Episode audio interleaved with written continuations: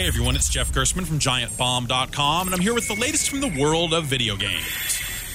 Game publisher Square Enix has been running a countdown to a mystery game reveal for the past few days, and it's going to be the announcement of the next game in the Deus Ex franchise. But there aren't too many more details to go with beyond the name Deus Ex Mankind Divided.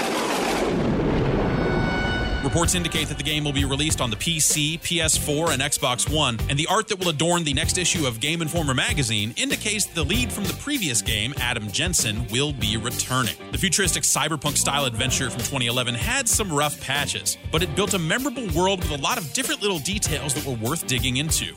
Hopefully, Mankind Divided scratches that same itch when it's released. Uh, actually, they haven't announced a release date yet. I'll just throw out a guess here and say no earlier than mid 2016. For more news and reviews from the world of video games, find me at giantbomb.com.